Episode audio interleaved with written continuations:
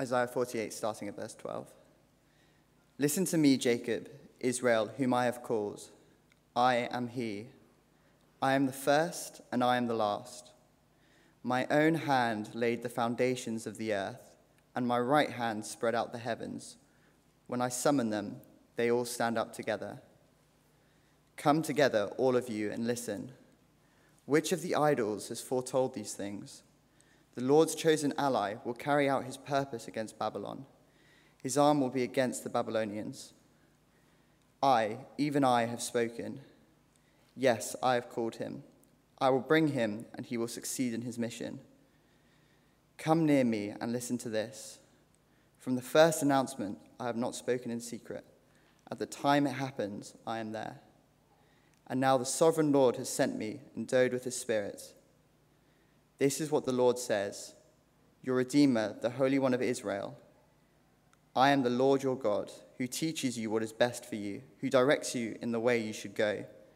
If only you had paid attention to my commands, your peace would have been like a river, your well being like the waves of the sea. Your descendants would have been like the sand, your children like its numberless grains. Their name would never be blotted out nor destroyed from before me. Leave Babylon, flee from the Babylonians. Announce this with shouts of joy and proclaim it. Send it out to the ends of the earth. Say, The Lord has redeemed his servant Jacob. They did not thirst when he led them through the deserts. He made water flow for them from the rock. He split the rock, and water gushed out. There is no peace, says the Lord, for the wicked.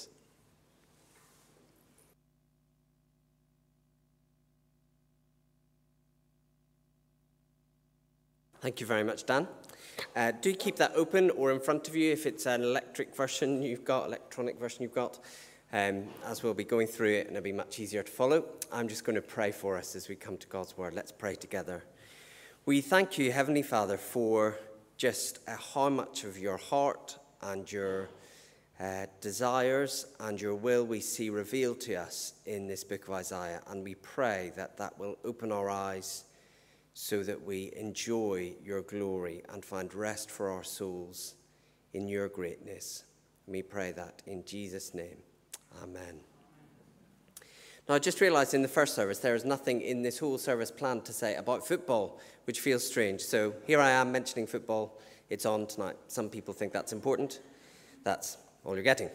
Right, in Connect groups at the moment, which are the communities that uh, meet in homes or on Zoom at the moment, um, in our church, and if you're not in one, we'd love you to be in one. Some of our groups are talking about and talking through a book that's basically called How to Talk About Jesus Without Being That Guy. So it's sort of like saying, How do you share your faith in our culture without basically getting on everyone's nerves? Who doesn't want to talk to you? It's a really great book and I recommend it. And this week in our group, we were talking about how the first step to that is to actually really listen to what people who aren't Christians are saying to you and answer the actual question they're asking. So instead of thinking, oh, where can I get something I want to say into this conversation, really develop the skill of hearing what people's objections are. As I've been trying to do that, as I've tried to do that over the years, one of the things that comes up most often when you're trying to listen is people saying uh, the church or a Christian or a group of churches has done something bad. What do we make of that? Could have been that they've done something bad to me, or it could just be I've read in the news that sadly there's plenty of news around, which is the church doing something bad uh, in the world. You can see it reported. Now, how do we answer that? There's a few sort of what I might call like smart answers to that. One of the things people say is, well, in the last century, it was actually ideologies that didn't believe in God that committed the worst acts of violence in the world. And that's true. Uh, and I think it's a fine answer. I'm not sure it's the best apologetic ever to sort of say Christians have murdered slightly less people than communist Russia. It gets you some of the way, but not all of the way, does it, to the person considering? The other answer is to say, you know, part of this is just a narrative. So, like if you turn on TV and you see a vicar or a priest in a TV drama, they're never the hero, are they? They're always like up to some sort of scheme against everybody. And maybe you're just taking in a cultural view that isn't quite right. But the truth is, when someone says that is a problem, they are right. I mean, that is a problem. So we've been seeing in Isaiah that what we need, what the world needs, what we need to get through life, what we're made for, what we're created for, is to know and enjoy what Isaiah calls God's glory. Now, glory is a strange word. We've used the image a few times of like the bigness and beauty and vastness of the sea. God's glory is everything about him that is right and reliable and good and pure. And everything about God is like compassionate to victims and cares for those who've been abused and is angry with abusers. Everything about God is like that. He is the perfect referee, which I've just realized another accidental football reference. There we go. He's the perfect referee, and therefore it is a problem if his name is attached to people who are not like that. When people use the power that comes from being identified with God to do things that are unlike him, it is wrong, it is problematic, it is bad. Dare I say it, in Isaiah, this book, it's a problem for God if God has problems. So, this title that's used throughout Isaiah for God is God is the Holy One of Israel. That is, God is perfectly holy, but he's attached to this group of people and loves and cares for them. Well, how can both of those things be true? How can you be the one who's totally holy and right? And also attached to these people who always are letting you down and doing wrong things and really actually pretty terrible things.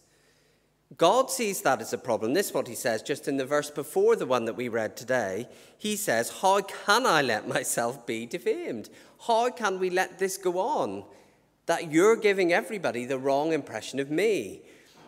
And in fact, leading up to this passage, the way through that, the way that that's been resolved, is the people being punished, justice being done to them, that they receive what they deserve. That shows that God is holy. But that's a problem, isn't it? That is a problem for me. So, this whole thing is a problem. It's a problem for those bad Christians who do things. It's a problem for God. How does He identify with us? It is actually a problem for me, too, because I should be reflecting God's glory and I should be bringing His joy to the world. And I don't do that. And even in the name I call myself, Christian, Jesus' name is in there. So he's identified with me, not at all showing what he's like. And that's therefore a problem for me because we've seen the only way for God to show he's holy is to punish people like that. Because how can he let his name be defamed? Now, these people were experiencing that. They were in this place called exile, which just meant they'd been punished by God by being thrown out of their country and enslaved by a different people. So, this is a sort of rather alarming thought. We're really painted into a corner here.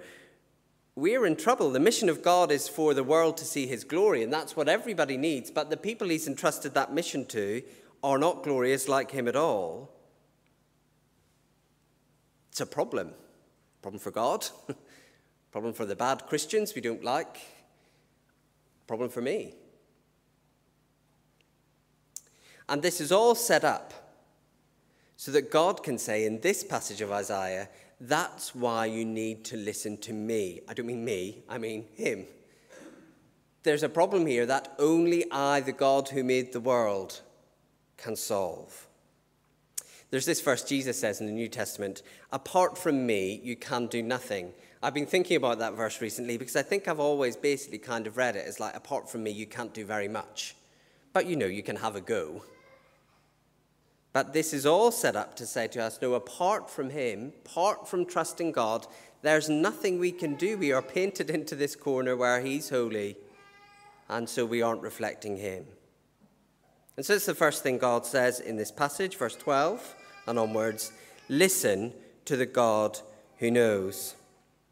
Look at what he says in verse 12. I actually love this verse. You could skip over it. Listen to me, Jacob, Israel, whom I have called. That's a reassuring start. A very reassuring start to you. Do you see? God doesn't consider it an option to abandon them. I mean, sometimes I like to think if I was God, what would I do? Uh, it wouldn't be good for any of you uh, if I was God. And I think what I'd do in this situation would be like, okay, well, I'll glorify myself then. you know, get rid of these pesky people who never do it right. That is not how God addresses them. Even in the midst of this failure, they are the people he has called. And I do want to pause there and say, after that rather sort of downbeat start to this talk, some Christians are very much tortured by that. Have I messed up so badly that God doesn't want me anymore? Are there things I do or become, ways that I defame or shame him that mean he gives up on me? And the answer here in verse 12 is basically no. Definitely not. Still the people he's called, even after everything they've done.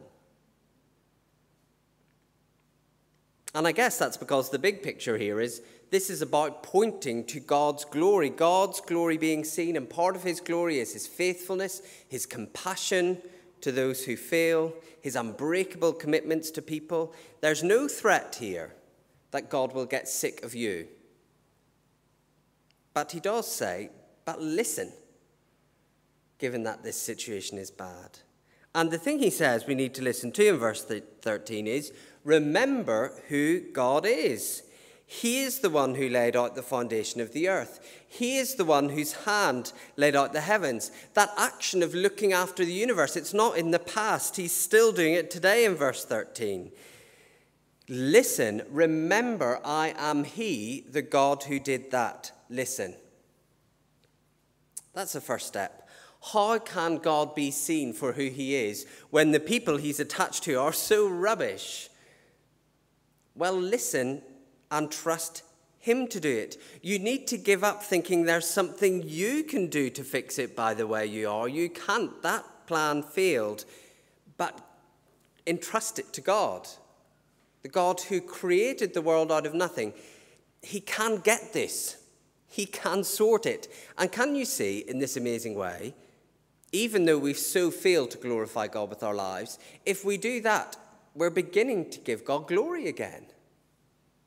Even just by saying, I, I can't sort this out, but there's a God who made everything and he can sort it out. God is being pointed to. He's being glorified. That's, that's what should be happening. There have in recent months, whether you follow this or not, in the sort of Christian news, been some terrible examples of the things I've been talking about recently. People treated in terrible ways by Christian leaders that, uh, you know, beyond bad to illegal and, you know, terrible. And what I've seen from some of the survivors of that terrible abuse, if they've gone public, is they've said basically, I don't trust this person or this organization or even this institution anymore. But let me tell you this I trust God. God's big, and He runs the universe, and it's best to hand my life to Him. Isn't that so glorifying to God? Isn't that, you know, those people being heroes of our faith, really? But this isn't really about victims, this is about perpetrators. It's about people who know they have been a bad reflection of God. And when you feel like that, God calls you back to Him and He says, Listen, I am big enough to sort this out with, without abandoning you without crushing you, without leaving you behind and getting on with a different project. I am big enough. I, you know, look at the universe. I can deal with this.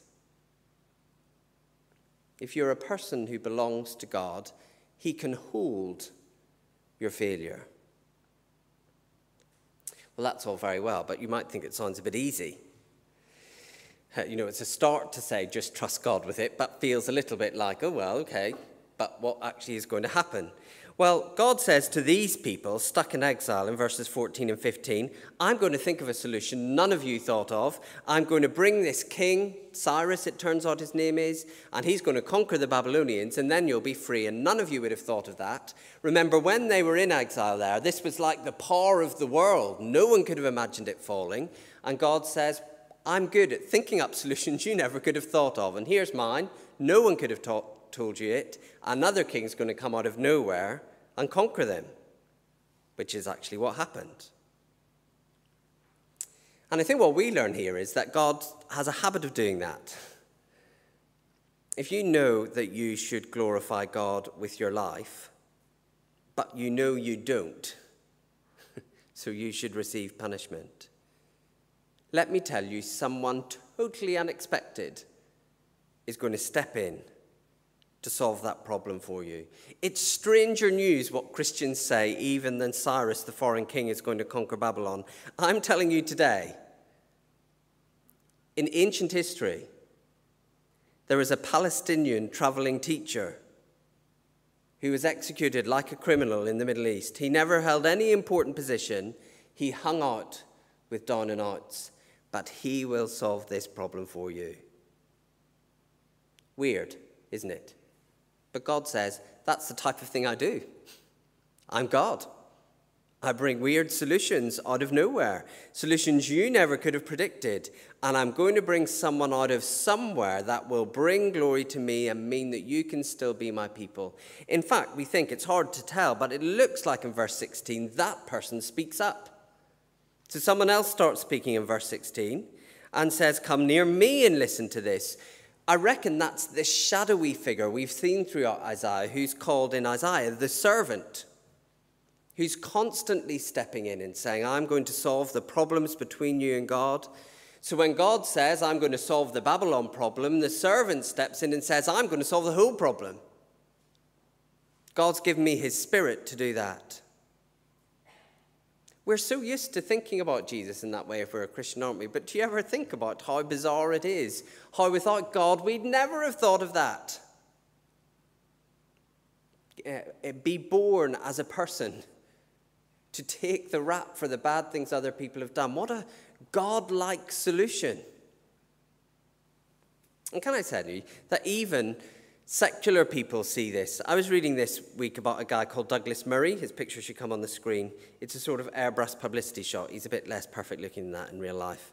And he is a sort of atheist, uh, commentator, gay, secular, totally uh, like that way, quite right wing. Um, and he has basically come to the point of saying, Do you know, I've realized you can't actually run society without Christianity. Here's the article I was reading about him. Murray believes that Christianity is essential because secular people are incapable of creating an ethic that says people are equal. And definitely not one powerful enough, as powerful as saying human beings are created in the image of God. He noted that society after Christianity has three options abandon the idea that all human life is precious try and deal, nail down an atheist version that individuals matter. And if that doesn't work, there is only one place left to go back to faith, whether we like it or not. He says this The sanctity of human life is a Jewish Christian notion which might very easily not survive were Judaism and Christianity to disappear. Now, can you think about how bizarre that is? Douglas Murray is like a wealthy 21st century media commentator with an iPhone. He teaches in universities, he has books published. And here he is saying to the world society will collapse if it isn't for this first century Jewish homeless preacher. So godlike that, isn't it? To shame us and our ideas of cleverness. Say, out of nowhere, you would have expected I bring the solution to your problem. Now, interestingly, Douglas Murray and his group of intellectuals, they say this We've got to the stage of saying we need Christ. But I haven't yet got to the stage of saying I need Christ. Well, let me tell you, when faced with my failure and the failure of everyone else I know around me, I need Christ. I'm ready to say that. I'm ready for the glorious, happy, relaxing news that the God who unfurled creation is big enough to deal with all the failure that I can see and know. He intervened unexpectedly in history, weirdly, in the person of Jesus Christ, his servant, who says, God's given me his spirit to do this. We need Christ. But today, you need Christ. You need him. Give him your failure. Trust God who sent this strange, suffering person into the world to deal with your failure.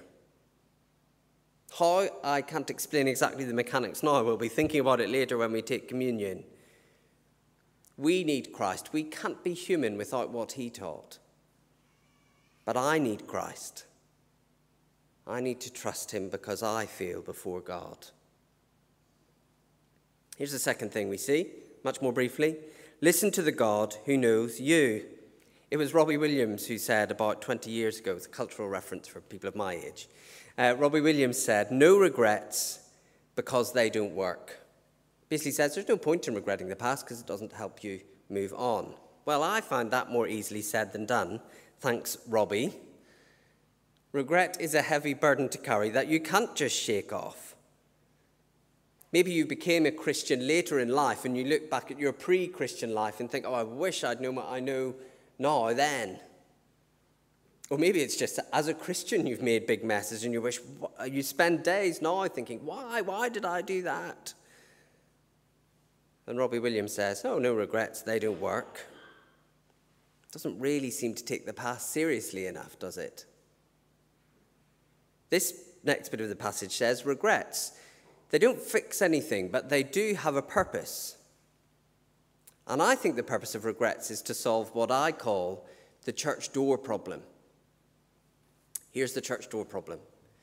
You get up, you stand, one gets up, stands here, say to everybody, We are all in trouble with God, and all we can do is trust Jesus. He is the only solution. I call you to trust in Him. You go to the church door and you say goodbye to people and someone says to you, I really agree with what you said, we must all try to be better people.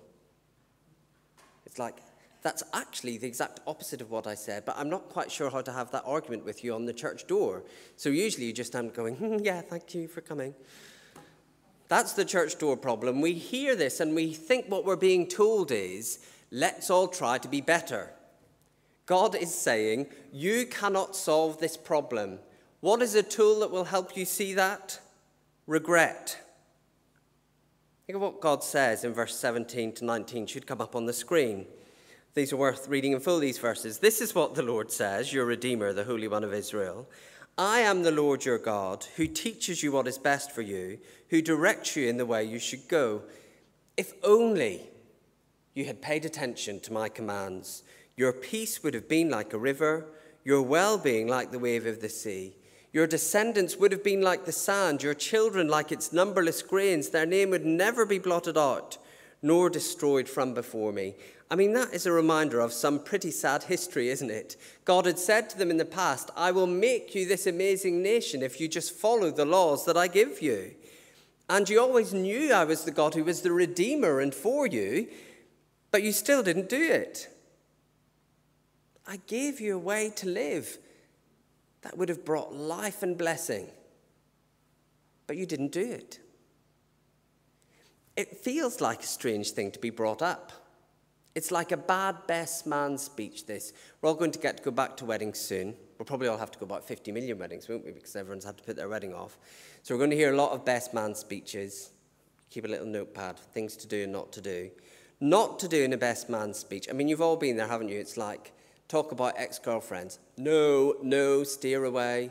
Tell funny stories about the time you and the groom got drunk and vomited in the street. No, grandparents here, don't tell that story. This feels like this is like this being dropped in, isn't it? God saying, I'm going to sort out the problem. You just need to trust me. Let's just go back and talk about how you failed in the past, how it could have been so good, but it wasn't. But I think God is addressing the church door issue we read that we have failed and we think, yes, yes, I really must be a better person.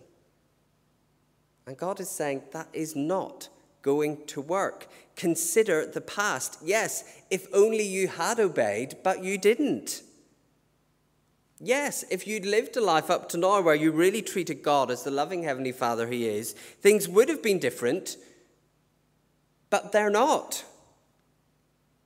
Listen to the God who made heaven and earth and ask Him for help. Now, there might be some application of this to you practically now. You may be someone who, to trust Jesus, you're having to deal with some very difficult and challenging cost of being a Christian, something that trusting Jesus means you giving up. And this does say God will only ever give commands that are good for you. That's what He's like. If He rescues you through sending His Son, He's not going to just make up random commands that are bad for you. So it does say that. But really, this is saying beyond that, we all have regrets. We all can look back at the times we should have done what was right and we didn't. And God is saying, do think about those things so you will be pushed to come for help. Because we all hear this and we think, oh, but I'm not that bad. I'm doing okay. And the path back to actually trusting God's goodness is for these people painful regret. Third thing we see listen to the God who brings freedom. Last year, when all of the Black Lives Matter protests were going on, there was a video circulating in the internet of some Christians, slightly strangely, um, sort of reenacting a bit of Lord of the Rings, but about racism. I don't know whether you saw it. Like standing on a stage and banging a stick on the stage and saying to racism, You shall not pass, which is a thing that Gandalf says in Lord of the Rings to Balrog or something. And it's like, it's not exactly how racism works, is it? You know, you don't shout at racism and it goes away. It's like a bigger force than that. Your words don't have that effect of bringing freedom from racism. I think Isaiah must, uh, the people listening to Isaiah must have felt the same way when they heard him say, verse 20, they're in exile in Babylon, enslaved by a foreign country, and, ba- and Isaiah says in verse 20, leave Babylon. Uh, okay, if it was as simple as that, Isaiah, we might have done it a long time ago. More than that, if we do get out of Babylon, you know, we finally manage to sneak out of the country, we'll be in a desert. Isaiah says in verse 21, God has that covered too. God's good at providing for people in deserts. So just leave. See what God's command is now that He is saying to listen to. It's not a command sort of do this or behave this way or follow this law. The thing he wants us to listen to after building up his character and our failure, the thing he says, really listen to this is you're free. The consequences of the bad things you've done, they're over. They're gone. Leave Babylon. You'll uh, have to, as you leave, sing about it. Hardly an onerous command, is it? says that's my command now that I want you to listen to, listen to. You're free and you need to enjoy and sing and yell about this brilliant freedom. And yet, as you do that, you're going to end up in some strange places, some deserts. But I've got a good track record of doing miracles for people in deserts. So come and do it anyway. Your regrets, they show you you need to come to God and trust Him. When you come to God with your regrets and failures, what does He say? This is the scandal of the gospel. He says, You're free from the consequences of that. Go and sing the song of your freedom. That's life now. And unlike Christians banging a stick on a stage or Isaiah himself, God does have the power to say that. We're going to see next week with Jack how it is that God's servant is able to say that to us. For now, I just want to tell you it's true.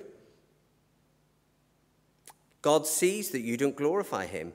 God knows the regrets of the mess that you've made. God says, but be free from any punishment of your sin.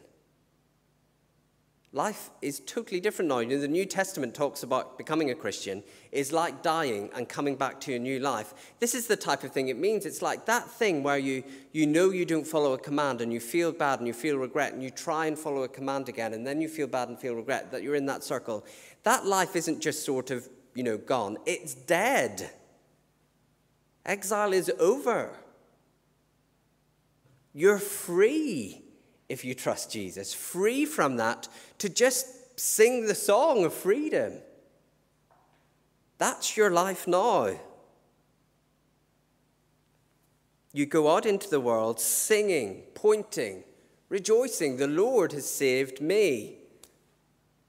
And yes, you'll make some strange decisions and end up in some strange places if you live that life of obedience to God, but God is good at doing stuff like bringing water out of rocks. He'll be with you, watering your life by His Spirit, providing for you, helping you along the way as you go with Him singing about freedom. I love the way God builds it up. He's like, remember the way. Remember the way you never used to do anything right. Yeah, I remember that. It's like, well, you're free of that now. Go and sing about it. It might seem a bit easy. It wasn't easy for Jesus, who actually did the work in our place, and we'll be thinking about that when we take communion. But in a sense, it is actually very easy for us. The problem is accepting the freedom rather than God's actually asking us to do anything very hard. But maybe you're thinking, ah, hold on a minute, the bad things I have done do still have consequences. I'm not free from all of the bad results of the bad things I've done. I'm living with them every day. I, I get you, I get you. But that's why we have this wonderful word, redeem. When you trust God, when you take the freedom He's offering, He promises that He will make good, bring good out of even the very worst things that you have done and the very worst things that have been done to you. That is the scandal of this, of what we call God's grace. God makes that offer to redeem you and the people who've done terrible things to you. So, is this what we say when the terrible things that people do defame God? Is this what we believe? When we do things that point away from God, we say there is a God in heaven who loves justice and hates being defamed. But he doesn't want to let you go, no matter how bad you are. So he sent his son into the world who perfectly points to him, and that means scandalously the worst of us, the worst of them, whoever they are to us can be redeemed. Redemption is always possible. The story of the church is the worst people who deserve punishment singing a song of freedom to point to God. That is it. And so he invites me, invites you, invites those people to a life which is walking through the world not wondering if I'm good enough all the time but saying and living, enjoying, expressing that the Lord redeems people like me. And He looks after us in the places where that story takes us. God builds all of this up to say, listen, listen to me. But when we listen, what's the thing He's saying is, through Jesus, you're free. Go sing that song. Let's pray.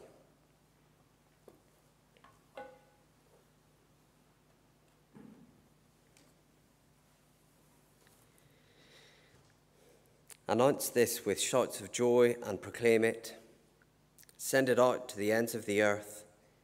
Say, The Lord has redeemed his servant Jacob. Lord, we pray, please, whatever we're facing in terms of our failure or the failure of people who bore your name towards us, we pray for that work of your servant to be so real to us that we get freedom, that we sing the song of freedom, that we have that spirit filled watering of our lives as we walk through the places you take us.